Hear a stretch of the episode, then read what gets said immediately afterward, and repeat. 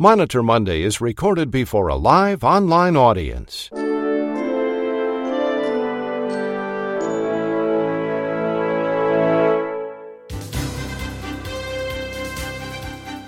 It's morning in America. It's Monitor Monday. For rural hospitals and small town clinics, big city health systems, and healthcare professionals, Monday means Monitor Monday. And Monday means gearing up for another week of audits by the government and health plans. Here now with the latest regulatory and audit news is the publisher of RAC Monitor and the host of Monitor Monday, Chuck Buck. Good morning, everyone, and welcome to Monitor Monday. The 2019 Medicare Physician Fee Schedule and the Outpatient Prospective Payment System final rules were released last week by CMS. We have two reports. Duane Abbey is standing by to report on the impact of the OPPS final rule on provider-based clinics. And later in the broadcast, we're going to hear from Sean Weiss. He's going to report on the Medicare Physician Fee Schedule. Also on today's Monitor Monday, healthcare attorney David Glaser has another example of risky business. Targeted probe and educate audits are taking place in a variety of settings, including physical therapy. Reporting on TPE audits is Cindy Griffith. She is the Director of Compliance and Audits for ATI Physical Therapy. And Medicare Advantage organizations overturned 75% of their own claim denials from 2014 to 2016. That's according to the OIG. Healthcare attorney Knicole Emanuel is standing by to report that story. But we begin this morning with Dr. Ronald Hirsch, who's making his Monday rounds here on Monitor Monday. Monday Rounds is sponsored by R1 Physician Advisory Services. Here now making his Monday Rounds is Dr. Ronald Hirsch. Good morning, all. Something is happening at CMS and it makes me nervous. We all know that when CMS releases rules, they do it on Friday at 4 o'clock. We know it and we keep our weekend plans to a minimum for the first weekend in November, anticipating the fee schedule and outpatient final rules. Well, this year, CMS released the physician rule on Thursday at 4 p.m. and the outpatient rule on Friday at 9 a.m. Didn't they know my Friday was already booked and I had no time to read 3,560 pages? What's next from them? Writing rules that we can actually understand? Now, call me crazy, but I actually love reading the rules. I love reading how CMS changes the definitional words to meet their legislative goals. Remember five years ago when they redefined 24 hours? As limited to the time between two midnights to allow the two midnight rule to be adopted? Well, this year they redefined surgery to include non surgical procedures to allow cardiac catheterizations to be performed at surgery centers, which, by the way, should scare the heck out of hospitals. I wrote about that back in July in RAC Monitor e News. Even scarier is that commenters asked CMS to also approve stenting in surgery centers. CMS said no this year, but you know they're eventually going to say yes. And when you read the rules, you also find funny things. In the home care rule, CMS wrote, quote, another commenter state that, stated that they were slightly confused by the use of this proposed rule as the appropriate form for these significant changes. Uh, slightly confused? Shouldn't the commenter have used a 1 to 10 scale to rate their confusion? Now, the physician rule also has a section about pricing of supply and equipment pricing. I don't understand it at all but I was amused by the data they presented. Now look at the, your screen and look at the yellow line. The current price, $895, the proposed price, $76,000, and the final price they settled on was $895. Really? And look at the blue one, 2500 down to a proposed 30, but they settle on 600? It makes no sense at all. Now, you're going to be hearing a lot today about the proposed changes to the physician office coding, so I won't comment, but I will note one of the other things that CMS did adopt. Doctors can now get paid for certain phone calls with patients. But CMS mandates that each patient must give their consent to have CMS billed with each phone call since they'll be responsible for a 20% coinsurance. So, what will a doctor do if a patient says no? Hang up on the patient? Or be forced to complete the call and give away their time and expertise? This could get really messy. Now, there is some good news for hospitals. CMS will be allowing radiology assistants to perform specified um, imaging tests under direct supervision instead of personal supervision. Now, personal supervision requires the radiologist to be in the exam room, while direct supervision allows the radiologist simply to be on the hospital campus. So the radiologist can remain in their dark room staring at computer monitors dictating reports. It'll be interesting to see if we see the incidence of blood clots in radiologists increase in the coming years, since now they'll have no reason to ever stand up. Well, that's enough for now. Back to you, Chuck. Thank you very much, Dr. Hirsch. That was the Vice President of R1 Physician Advisory Services, Ronald Hirsch, MD. Dr. Hirsch is making his Monday rounds here on Monitor Monday.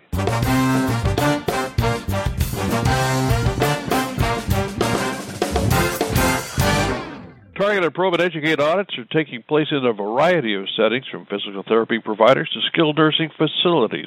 Reporting on TPE audits at her facility is Cindy Griffith. Thank you, Chuck.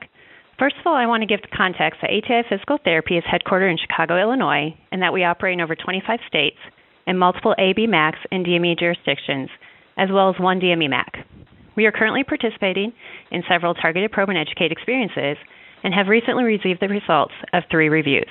We've been fortunate to have had successful reviews thus far and have an experience to share specific to the Novitas JL MAC for review of CPT code 97530 therapeutic activities. Our initial welcome letter indicated that we were selected for review based on a comparison with our peers. The ADR letter requested 40 claim dates of service. Following our ADR response and submission of all requested medical records and supporting documentation, we received a results phone call from our reviewer that stated Novitas had determined there was an error. For one of the dates of service, 40 minutes of therapeutic activity was documented in our billing summary, but we only billed two units. Based upon the applicable Medicare 8 minute rule for therapy codes, the Novitas reviewer determined it was an underpayment and initiated payment for an additional unit of therapeutic activities. Upon review of the documentation, we determined that there was in fact an error with documentation of the minutes performed for therapeutic activities, and therapeutic activities should only have been documented for having been performed for a period of time associated with two units. We reached back out to the Novitas TPE reviewer to indicate that while there was an error with the time documented for therapeutic activities with the claim dates in question, the required direct supervision for the third unit of therapeutic activity was not provided, and henceforth, we did not submit that additional unit of therapeutic activities on the original claim. From our perspective, there was not an error and communicated as such to the TPE reviewer. Novitas was able to immediately correct the additional payment they initiated, and no appeal process was needed. Fortunately, we were able to stave off the chance of receiving a payment that we would have had to refund as an overpayment. Perhaps a lesson in this. I think we as providers are under a potential false assumption that reviewers are only interested in overpayments, and in this experience, it demonstrates that they appear to be interested in underpayments as well. Both can lead to an error in billing and a potential false claim. As providers, proper supporting documentation is necessary, and we should only accept payment for services rendered when the appropriate conditions of payment are satisfied. Don't accept payment just because a MAC wants to give it to you. Only accept payment when it's appropriate. Back to you, Chuck. Thanks, Cindy, very much. That was Cindy Griffith. Cindy is the Director of Compliance and Audits for ATI Physical Therapy. And coming up at about eight and a half minutes after the hour in your time zone, we're going to hear from Duane Abbey, Knicole Emanuel, David Glaser, and Sean Weiss. This is Monday, November the 5th. It's one day before the midterm elections, and you're listening to Monitor Monday. Stand by. Are you ready to sit for AHIMA's industry regarded certified coding specialist physician based exam? Well, don't sweat it. AHIMA offers resources to prepare you to sit with confidence, to achieve your goals, and to grow in your career. The CCSP exam prep pairs on demand webinars covering key domains with an interactive learning session, making it easy to prepare on your schedule. Gain access to additional study tips and a Q&A with a coding expert during the upcoming virtual learning session on December 19th. AHIMA encourages health information professionals to never stop learning or expanding their skills, and they are dedicated to offering you continuous support. Get all your exam prep materials at ahimastore.org. Thanks, Clark Anthony, and we're back at a programming note. There's a very important webcast that's coming your way about the new RAC and TPE audits that could put revenue at risk for inpatient rehabilitation facilities. It's coming your way tomorrow, November the 6th, and it features a friend of this broadcast, Andrew Phillips. It's really great. You ought to register now to attend.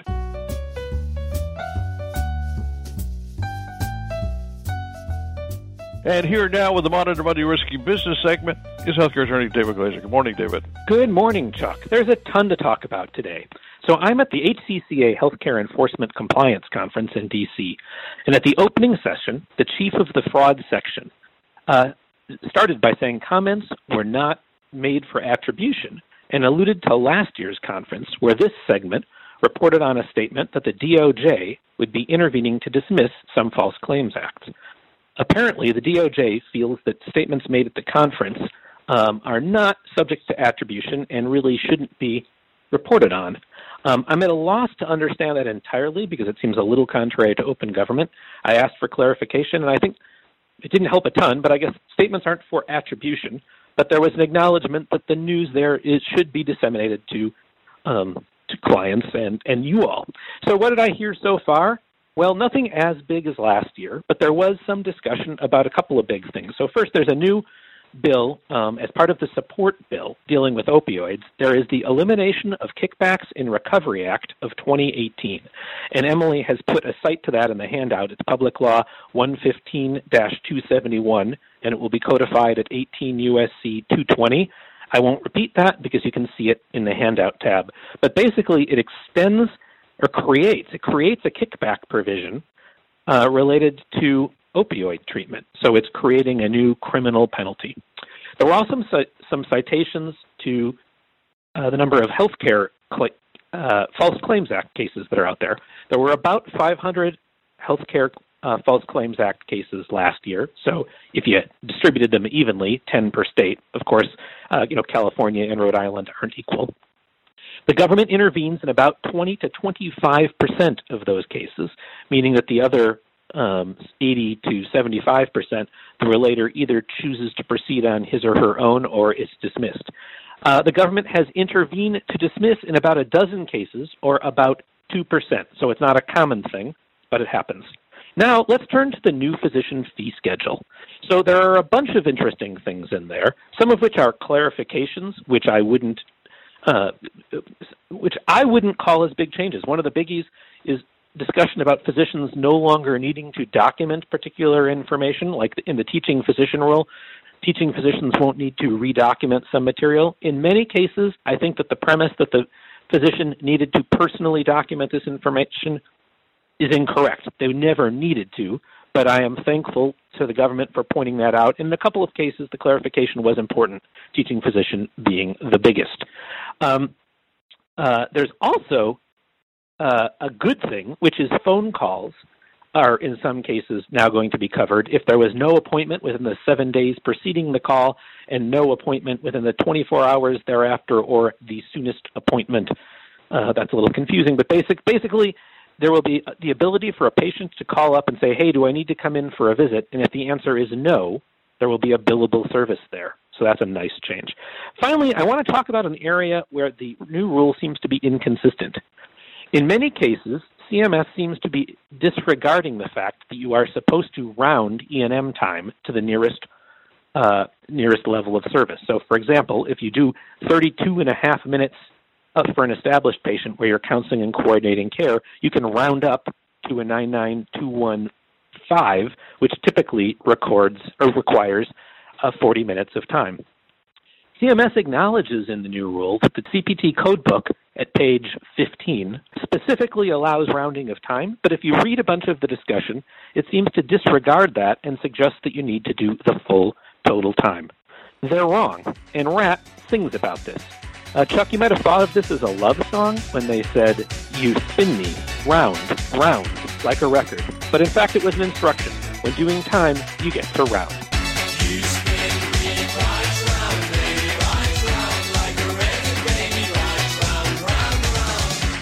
Back to you, Chuck. That was healthcare attorney David Glaser. David is a shareholder in the law firm of Fredrikson Byron in downtown Minneapolis. David was reporting live this morning from the HCCA Enforcement Conference in Washington, D.C. Thanks, David, very much. Medicare Advantage organizations overturned 75% of their own claim denials from 2014 to 2016. That's according to the OIG. Healthcare attorney Knicole Emanuel has that report. Good morning, Knicole. Good morning, and thanks for having me. I'm here to talk to you about what I'm touting as the Medicare disadvantage organizations, the down and dirty with capitation. A Medicare Medicaid are moving solidly into capitating model systems or maybe I should say have already. A central concern about the capitated payment model used in Medicare Advantage is the financial incentive for Medicare Advantage organizations, or MAOs, to inappropriately deny access to services and reimbursements for services rendered to increase their profits. An MAO that inappropriately denies authorization of services for beneficiaries or payments to healthcare providers may contribute to physical or financial harm and also misuses the Medicare program dollars that CMS paid for beneficiary health care. Medicare Advantage covers more than 20 million people in 2018. So even low rates of inappropriately denied services or payment can create significant problems for many Medicare beneficiaries and their providers. The Office of Inspector General, or OIG, released a new report September 16, 2018, on the MAOs. When beneficiary and providers appealed pre authorization and payment denials, MAOs overturned 75% of their own denials during 2014 to 16, overturning approximately 216,000 denials each year. That doesn't even take into consideration the number of overturns by independent reviewers in favor of beneficiaries and providers at higher levels of appeals. Which begs the questions why are the MAOs denying so many requests for services? And two, why aren't more providers appealing the adverse decisions? This new OIG report demonstrates widespread and persistent MAO performance problems related to denials of care and payment. For example, in 2015, CMS cited 56% of audited contracts for making inappropriate denials. CMS also cited 45% of contracts for sending denial letters with incomplete or incorrect appeal information. As you know, Medicare Advantage plans, also known as Part C, is one way for beneficiaries to receive their Medicare benefits. These plans are required to offer everything that's covered under original Medicare, Part A and B, with the exception of hospice, and may include other benefits as well, such as prescription drug coverage, dental, and vision. The appeals that were reviewed in the OIG report were overwhelmingly provider appeals, as in reimbursement issues. 94% provider reimbursement issues to 6% beneficiary issues. High rates of overturned denials upon appeal are especially concerning because beneficiaries and providers appeal relatively few of the total number of denials issued each year. There are concerns that the Medicare appeals process can be confusing and overwhelming, particularly for critically ill beneficiaries. This may be one reason why beneficiaries and providers appealed only 1% of denials to the first level of appeal, reconsideration by their MAO or the Quality Improvement Organization during 2014 to 16. CMS did not disagree with OIG's findings. In fact, CMS concurred with each finding. The OIG found that they that CMS needs to enhance the oversight of MAO contracts, address persistent problems related to inappropriate denials, and provide beneficiaries with clear easily accessible information about serious violations by MAOs. Missing from the OIG report was the specific CPT codes or types of service most prone to be incorrectly denied. I'd like to know whether the higher reimbursed procedures were more likely to get inappropriately denied than less expensive. So that is the down and dirty with Medicare disadvantage. Back to you, Chuck. Thanks, Knicole, very much. That was Knicole Emanuel. Knicole is a partner at the Potomac Law Group in Washington, D.C.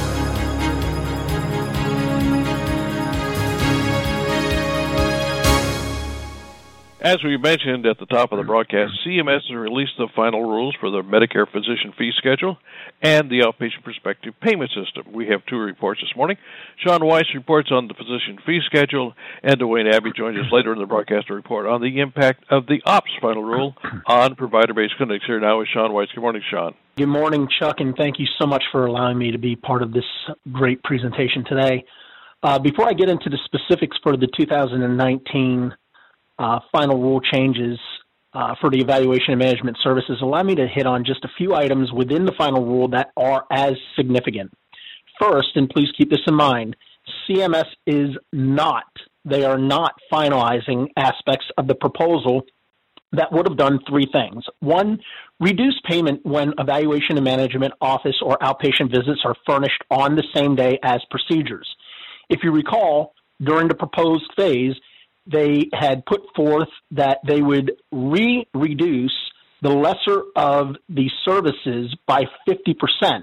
So, if you rendered a service that was less expensive than an evaluation and management service, they would reduce that by 50%. And vice versa, if you provided an E&M service that was less than what the actual reimbursement for the procedure was, they would re reduce that by 50%.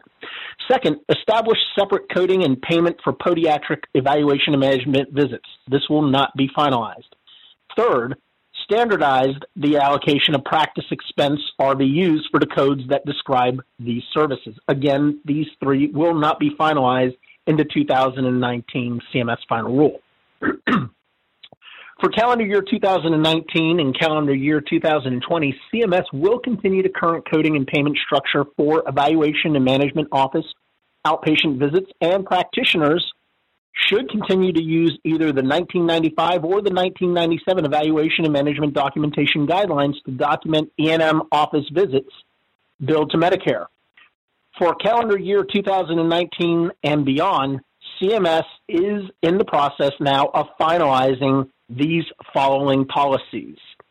First, for established patient office visits, when relevant information is already contained in the medical record, practitioners may choose to focus their documentation on what has changed since the last visit or on pertinent items that have not changed and need not re record the defined list of required elements if there's evidence that the practitioner reviewed the previous information and updated it as needed. Practitioners should still review prior data, update as necessary, and indicate in the medical record that they have done so. Second, CMS clarified that for evaluation and management outpatient visits for new and established patients, practitioners need not re enter in the medical record information on the patient's chief complaint and history that has already been entered by the ancillary staff or the beneficiary. The practitioner may simply indicate in the medical record that he or she reviewed and verified this information. Third is the removal of potentially duplicative requirements for notations in medical records that may have previously been included in the medical records, as David Glaser talked about earlier, by residents or other members of the medical team for E&M services furnished by a teaching physician. Now, here's where it gets really interesting. Beginning in calendar year 2021, CMS plans uh, to further reduce the burden with the implementation of payment coding and other documentation changes. Payment for E&M office visits will, simpli- will be simplified, and payment would vary uh, primarily based on attributes that do not require separate complex documentation. Uh, what you will find in the last minute that I have to explain this to you is that one, there will be a reduction in the payment variation for E&M office visits in the outpatient setting by paying a single rate for evaluation and management uh, visits level two through four for established and new patients, while maintaining the payment rate for an E&M outpatient visit level five in order to better account for the care and needs of complex patients. And finally, they are permitting practitioners to choose to document the services for level two through five visits using medical decision making or time instead of applying the current 95 or 97 E&M documentation guidelines, or alternatively, practitioners could continue using the current framework. So to sum it up, for 2019, we will remain with the status quo, but there will be some simplification to the documentation requirements.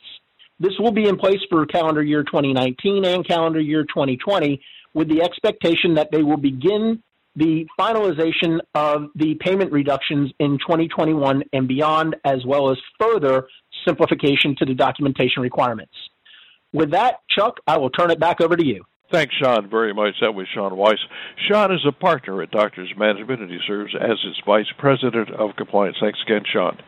As we said at the top of the broadcast, CMS last Friday also released the Outpatient Prospective Payment System Final Rule. Reporting on this developing story is author, educator, consultant professor Duane Abbey. Good morning, Duane.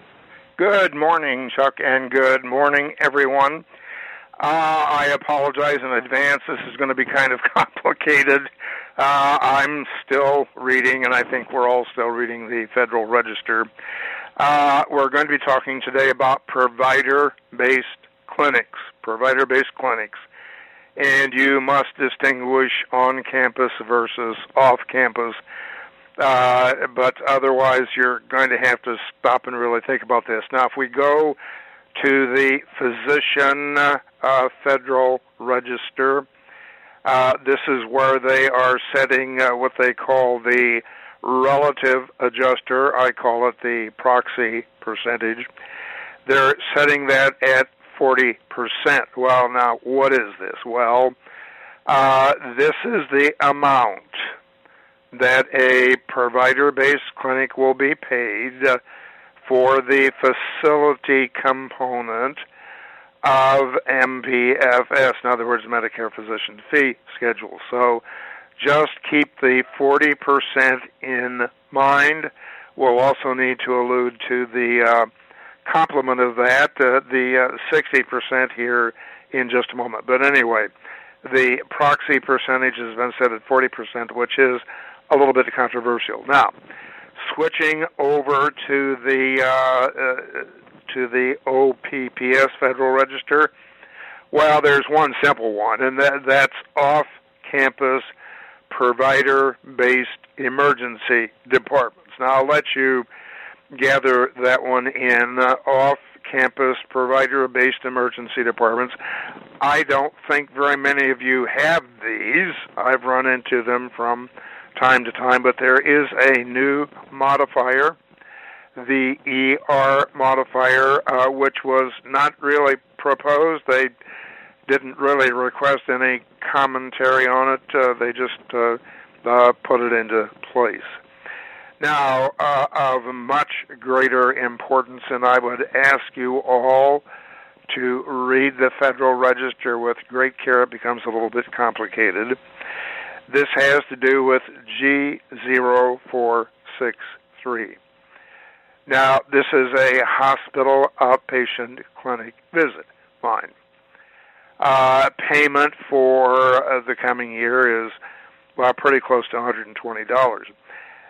But what they are saying is that even if you are an accepted, okay, even if you're an accepted uh, off campus provider based clinic that your payment is going to be reduced for G0463. Now, this is kind of troublesome because Congress really has not mandated this in any way, shape, or form. They're going to do it over two years. You don't have to change anything. They're going to use the PO modifier as the uh, driver for this. And what they're going to do for the first year, which is 2019, is that they're going to pay you the 40% proxy plus half of the reduction. The reduction is 60, so you'll be getting 40 plus 30 or 70% uh, for 2019. Please, everyone, verify this in the Federal Register. Also, we should all be receiving additional information. Finally, uh, the expansion of the uh, clinic uh, lines. CMS is going to hold off on this, so any kind of expansion uh, treating services that are at an accepted uh, provider based clinic and making them non accepted uh, is not going to occur. And I think the reason for this mainly is that CMS anticipates in the next several years that all off campus based clinics are going to be paid the same as freestanding clinics. So, everyone, please read it carefully. It is a little bit complex. All right, back to you, Chuck. Thanks very much, Duane. That was Professor Duane Abbey. Dr. Abbey is the president of Abbey and Abbey Consultants. The name's Ari. Thanks again. Uh, we have a number of questions come in. We're not going to be able to answer during this broadcast, but we're going to make every effort to answer them offline because this is going to be a wrap for us. And I want to thank you very much for being with us today, and special thanks to our outstanding panelists, Professor Duane Abbey, whom you just heard, David Glaser, Cindy Griffith, Ronald Hirsch, MD, Knicole Emanuel, and Sean Weiss. Thank you again for starting off your week with us. I'm Chuck Buck, reporter for Monitor Monday and RAC Monitor. Thank you again for being with us, and have a great week, everyone. Monitor Monday is a presentation of RAC Monitor.